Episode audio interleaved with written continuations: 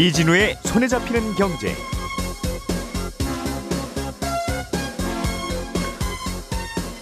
안녕하십니까 이진우입니다. 주가가 내릴 것 같은 주식을 어딘가에서 빌려서 먼저 팔고 약속한 기간 안에 다시 사서 되갚는 걸 그래서 그 차익을 수익으로 가져가는 걸 공매도 투자라고 하죠. 그런데 이런 공매도를 하려면 누가 주식을 빌려줘야 하는데 개인들도 자기가 가진 주식을 남에게 빌려줄 수도 있습니다. 이건 어떻게 하면 되는 건지 또 반대로 혹시 나도 모르게 누가 내 주식을 빌려가 있는 경우는 없는지 또는 빌려주기 싫으면 어떻게 하면 되는 건지 등등 잠시 후에 이 내용 좀 자세하게 알아보겠습니다. 아파트를 지을 때 동간거리 규제라고 하는 게 있는데요. 이 규제가 좀 완화됩니다. 아, 동과 동 사이가 더 가까워지는 건데 앞으로는 그럼 좀 더 아파트를 촘촘하고 빽빽하게 지을 수 있게 되는 거겠지요. 어, 이렇게 하면 어떤 장점이 있고 또 혹시 어떤 단점이 있을지 짚어보겠습니다. 최근에 유럽연합 EU가 애플의 정책이 독점 방지법 위반이라는 예비 판정을 내렸습니다. 미국에서도 관련 재판이 진행되고 있습니다. 애플 휴대폰에 어떤 정책이 문제가 되는 건지 살펴보겠습니다. 5월 4일 화요일 손에 잡히는 경제 광고 듣고 시작하겠습니다.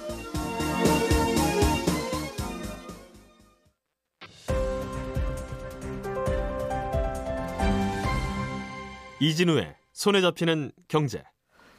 네, 복잡한 경제 뉴스는 좀 더 쉽게 또 쉬운 경제 뉴스는 재미있게 재밌는 경제 뉴스는 좀 더 깊게 짚어드리려는 노력을 최선을 다하고 있는 코너 손에 잡히는 경제입니다. 손에 잡히는 경제 박세훈 작가 나오셨고요. 오늘도 김현우 행복자산관리연구소장 그리고 고란 경제전문기자 세 분과 함께하겠습니다. 어서 오세요. 네 안녕하세요. 아 앞에 멋있네요. 네. 헤이요 라임 넣어줘야 될 것 같아요. 제가 썼습니다. 아. 김현우 소장님 네. 들어보겠습니다. 아, 개인들이 보유한 주식을 공매도에 쓰이, 쓰이는 경우가 있겠죠. 빌려주면. 네. 그러니까 내가 보유한 주식을 내가 누군가한테 빌려줘서 누가 그 주식으로 공매도를 치면 내 주가가 떨어지는 거니까. 결과적으로 그렇죠. 이거 내가 내 발등 찍는 일은 왜 하나? 이제 네. 이런 생각들을 하게 되실 거예요. 네네. 어, 혹시라도 나 모르는 사이에 내 주식을 빌려갔을까봐. 네. 요즘 개인 투자자들이 안 그래도 공매도 때문에 주가가 떨어져서 좀 예민해져 예민하시죠. 있는데 그런 구멍이 없나? 이제 이게 논란이 되고 있는 것 같습니다. 네. 그런데 내가 모르는 사이에 빌려갈 리는 없고 가끔가다 이제 증권사 처음 접속 화면에 팝업 창으로 이벤트 알림 뭐, 뭐 드립니다 해가지고 다음, 다음, 다음, 다음 클릭하다가 하실 수 있는 여지는 있습니다.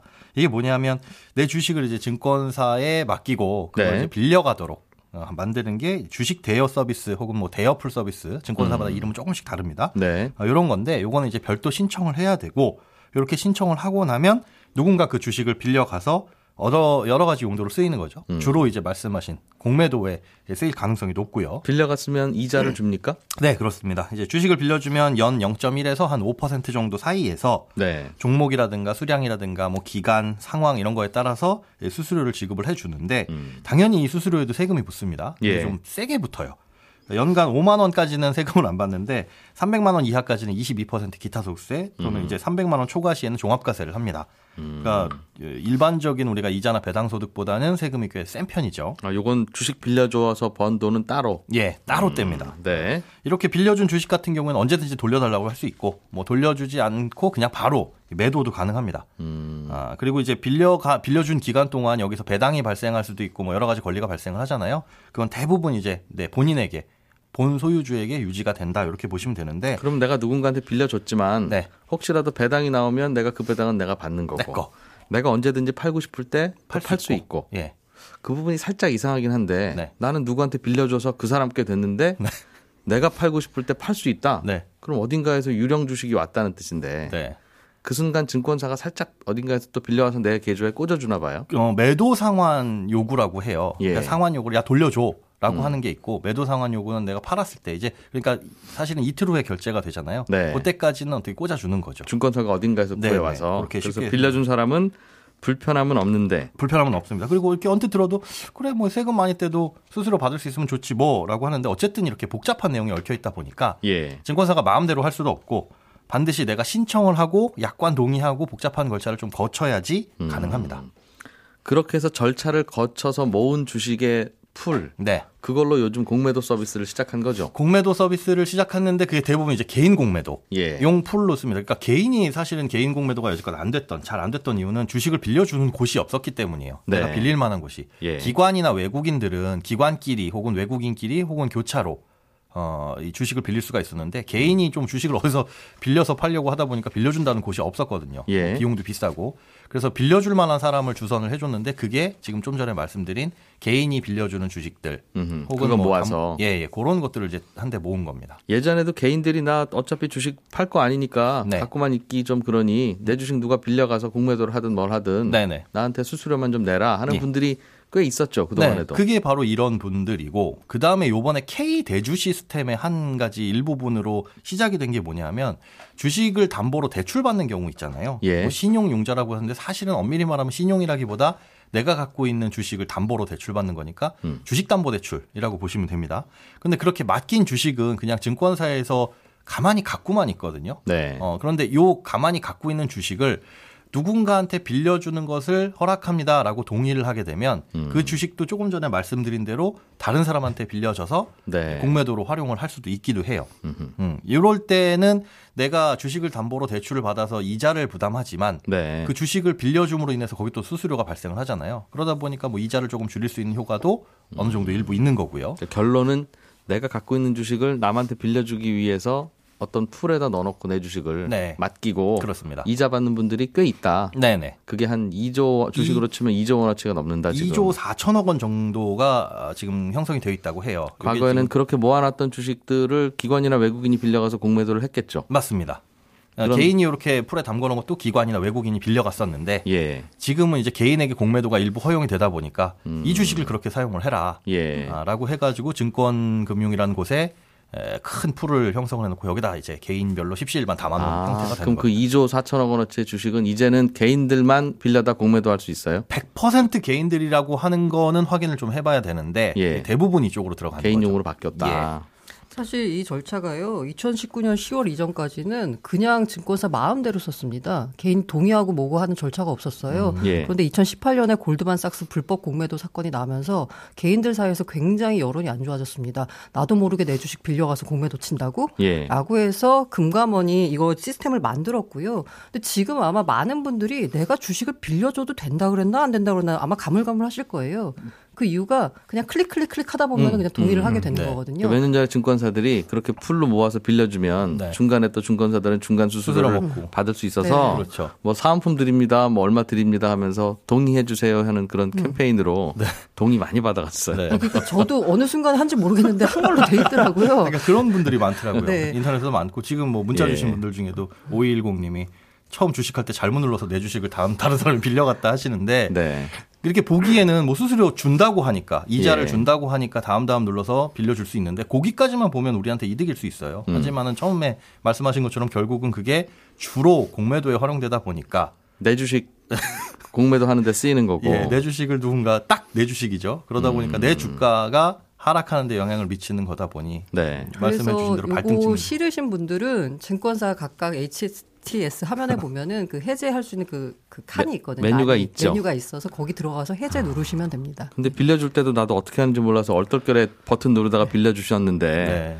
다시 메뉴로 들어가서 해제하는 걸 찾아서 하기가 쉽지는 않을 듯 하긴 해요. 제가 어제 여러 가지 증권사를 들어가 봤는데 네. 이 명칭도 다 다르고요. 메뉴가 들어있는 곳 어떤 곳은 업무라는 메뉴에 들어있고 어디에는 뱅킹이라는 메뉴에 있고 전부 다 다르기 때문에 굉장히 예. 찾기가 어렵습니다. 좀 예. 짜증 나더라고요. 하면서도 그러니까 혹시나 확인해 보실 분들은 그렇게 한번 확인을 해보시고 별도로 취소를 해야 내 주식을 누가 안 빌려갑니다. 음. 2조 4천억 원 동시에 누가 다 팔아버리면 그렇죠. 이제 개인 개인이 공매도 할 수 있는 건 이제 빌려올 곳이 없어지는 걸. 근데 요즘도 개인들이 일부 하기는 하지만 어제도 공매도 물량이 많이 나와서 주가가 많이 떨어졌는데 있겠네요. 네. 대개는 외국인 기관이 네. 공매도를 하잖아요. 그렇습니다. 그러니까 내가 지금 빌려주기로 동의해서 2조 4천억 원어치 풀에 들어있는 이 주식은 네. 기관이나 외국인들이 가져가는 공매도가 아니라 아닙니다. 예, 손대진 않습니다. 그러니까 내가 내 주식 빌려가지 마 라고 하더라도 외국인 기관은 불편한 건 하나도 없는. 하나도 없어요. 그러니까 예. 외국인과 기관들끼리 서로 서로 빌려가는 게 대부분 이제 70%의 물량이거든요. 음. 서로 서로 빌려주고 빌려가는 게. 알겠습니다. 그러니까 예, 영향은 없다. 음. 누가 내 주식을 내, 나 몰래 빌려가서 공매도 풀로 사용하는 경우는 없는데 네, 그렇습니다. 나도 어딘 언젠가는 동의를 했던 건데 내가 동의를 했는지 안 했는지 기억은 가물가물하고 네. 그게 정 싫으면 증권사 메뉴에 찾아가서 나는 이거 동의 안 합니다. 내 네. 주식은 내가 안 쓸 때도 빌려주지 마세요. 네, 메뉴를 그렇게 찾기 힘드시면 그 돋보기 모양 검색 있죠. 거기에 대여라고 치면 보통 검색이 다들 되더라고요. 관련 메뉴들이. 네네. 그런데 또 다들 이렇게 안 빌려주면 개인들 공매도를 못 하죠. 그렇죠. 그 작년까지만 해도 개인들 공매도 좀 하게 해주세요라고 해서 이렇게 만들어 놨는데 근데 이게 그 풀로 형성되는지 모르시는 분들이라면 다 빼버렸는데 어 이게 개인 거였어? 라고 하면 또 근데 내가 공매도를 하고 싶으면 누군가는 빌려줘야 되는데 그렇죠. 공매도를 하게 해주고 주식은 빌려주지 말라고 하면 이 시스템은 안 돌아가잖아요. 안 돌아가죠. 안 돌아갑니다. 박세훈 작가 아이템으로 넘어가 보겠습니다. 아무튼 그런 게 있어요. 예. 자, 애플이라고 하는 회사는 세계 최대 기업입니다. 시가총액으로 네. 보면 어, 유럽에서 독점 방지법 위반을 했다는 예비 판정을 받았는데 네. 애플에 걸린 시비거리가 뭐예요? 이 내용이 조금 복잡한데 예. 자, 잘 한번 설명해 볼게요. 애플은 지금 앱스토어에서 서비스 판매하는 업체한테 수수료를 받습니다. 앱스토어는 앱이 올라가 있어서 앱 마켓이라고 돼요. 앱 다운로드 받을 때 올-. 들어가는 시장. 예. 연매출 11억 원 이하인 회사한테는 15%, 그거 이상 버는 회사한테는 30%를 받습니다. 근데 중요한 건 모든 결제는 오직 애플이 만든 결제 시스템으로만 가능하게 해놨다는 건데 네. 2년 전에 그 음악을 실시간으로 들을 수 있는 서비스를 판매하는 업체가 있어요. 스포티파이라고. 네. 이 회사가 애플이 업체들에게 받는 수수료가 어, 독점법을 위반, 반독점법 위반이다. 음. 어, 이유가 좀 살펴봐 달라. 이렇게 신고를 했고 한 2년간 이유가 들여다봤더니 예. 맞네. 이건 반독점법 위반 맞네. 라고 예비 판정을 내린 겁니다. 그러니까 애플이 뭔가 독점권을 활용해서 나쁜 짓 한 거다. 그렇습니다. 뭘 잘못했다는 그러니까 거예요? 이 사안의 핵심은 예. 그러니까 일부 언론에서는 단순히 어, 애플이 수수료를 30%를 받는다. 수수료가 과하다. 과하다. 이런 걸 예. 지적하는데 어, 핵심은 뭐냐면요.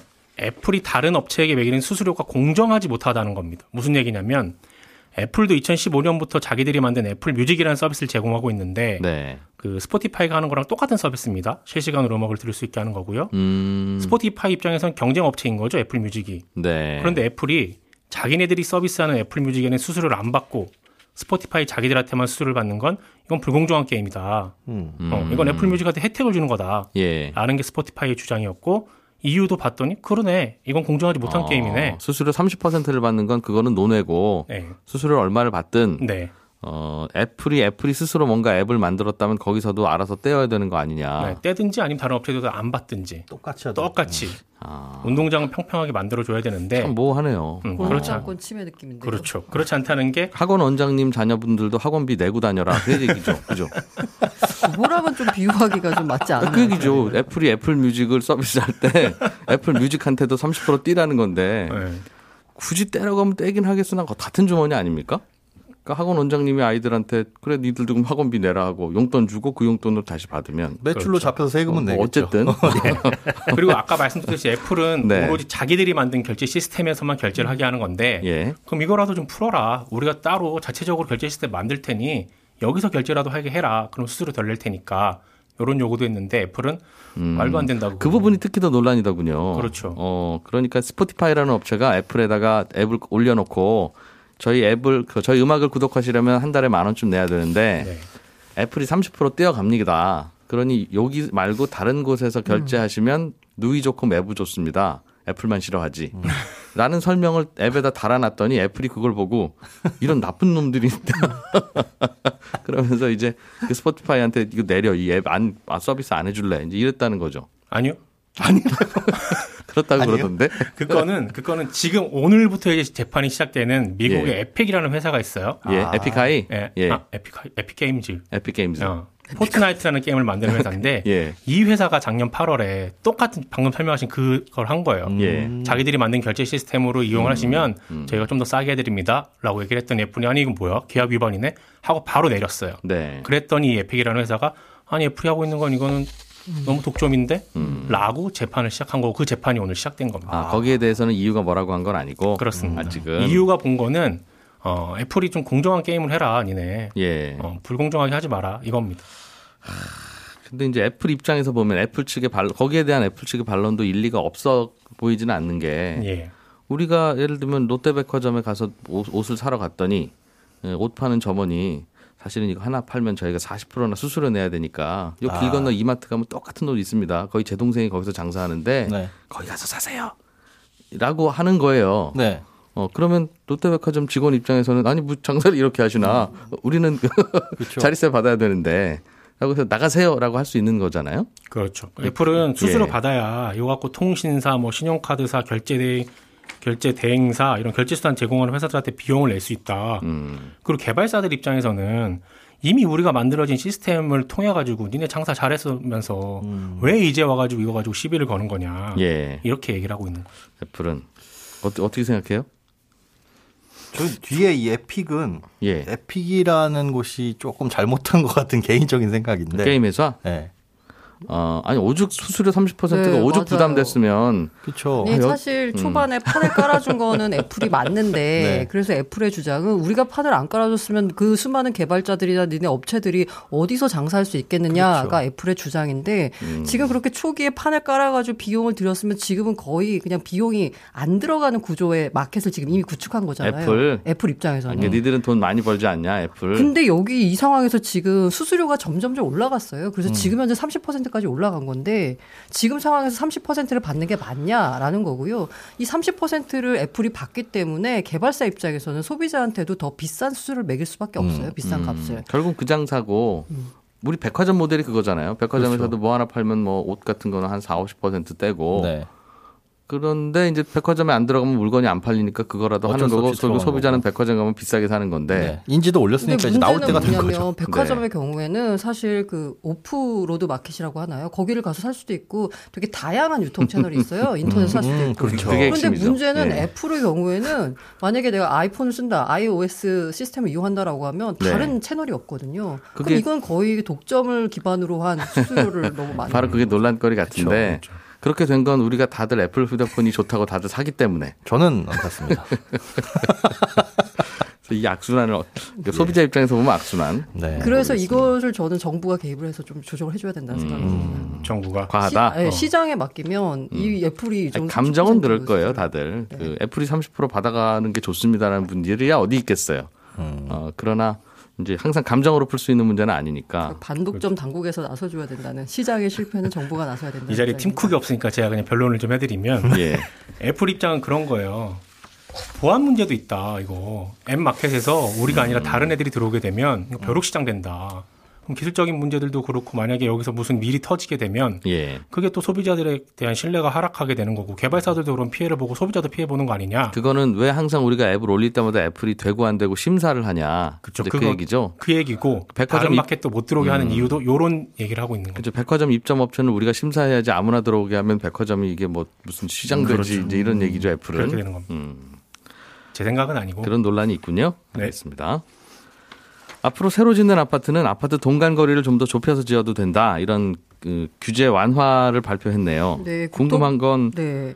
지금까지는 왜 그럼 이거를 규제를 했었던가? 글쎄요. 일단 어제 국토부가 낸 보도 자료를 보자면 예. 건축법 시행령 등 개정안 입법 행정 예고라는 제목의 보도 자료예요. 그러면서 그 내용을 보니까 낮은 건물이 전면에 있는 경우 후면의 높은 건물이 채광에 미치는 영향이 크지 않다. 음, 그래서 지금까지는 낮은 건물 높이 0.5배 또는 뒤에 있는 높은 건물 높이 0.4배 중에서 큰 거리를 띄우도록 하는 음. 네. 조항이었습니다. 그런데 뒤에 있는 높은 건물의 0.4배가 아니라 그냥 낮은 건물 높이 0.5배만 띄워라로 조금 음. 완화를 해준 거죠. 그 낮은 건물이 앞에 남쪽에 네, 있으면 낮으니까 해를 좀 덜 가리니까 네, 맞습니다. 그거는 뒷 건물이 크게 불편하지 않으니 좀 붙여서 지어도 되도록. 네. 어. 그런데 그래서 여기서 그러면 왜 이렇게 하느냐라고 봤더니 국토부 보도자료에 네. 공동주택 단지 내 동간거리 개성으로 다양한 도시경관 창출이 기대된다. 음. 라고 돼 있어요. 네. 그러니까 이 동간거리를 어느 정도 규정을 준수하다 보면 이 다양한 아파트 구조가 나올 수가 없잖아요. 음흠. 그리고 뭔가 좀 뭐 아름답게 뭐 이렇게 만들 수 있는 그런 여지가 좀 적다. 네. 라는 게 취지인데요. 그러면서 이제 나온 게 어, 다양한 배치와 설계가 가능해진다. 뭐 이렇게 나오고 있는데 이 재밌는 게 제가 보- 기사를 이렇게 검색하다 보니까 2010년 3월에 기사가 하나 나왔어요. 아파트 동간거리 좁아진다. 서울시 이르면 6월부터 시행이라고 돼 있어요. 네. 이걸 보니까 이 서울시가 지금 제가 아까 말씀드린 국토부거든요. 음. 서울시가 규정이 원래는 동간 거리가 낮은 건물 높이의 1배였어요. 1배.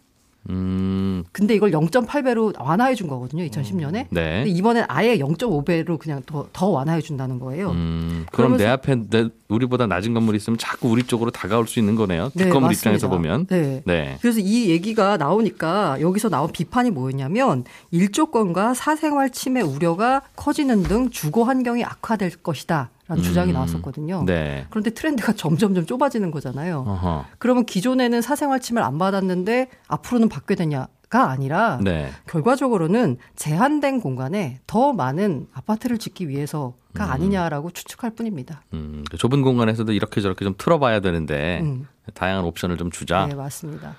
사생활 침해 문제가 제일 클 것 같긴 한데. 음. 예.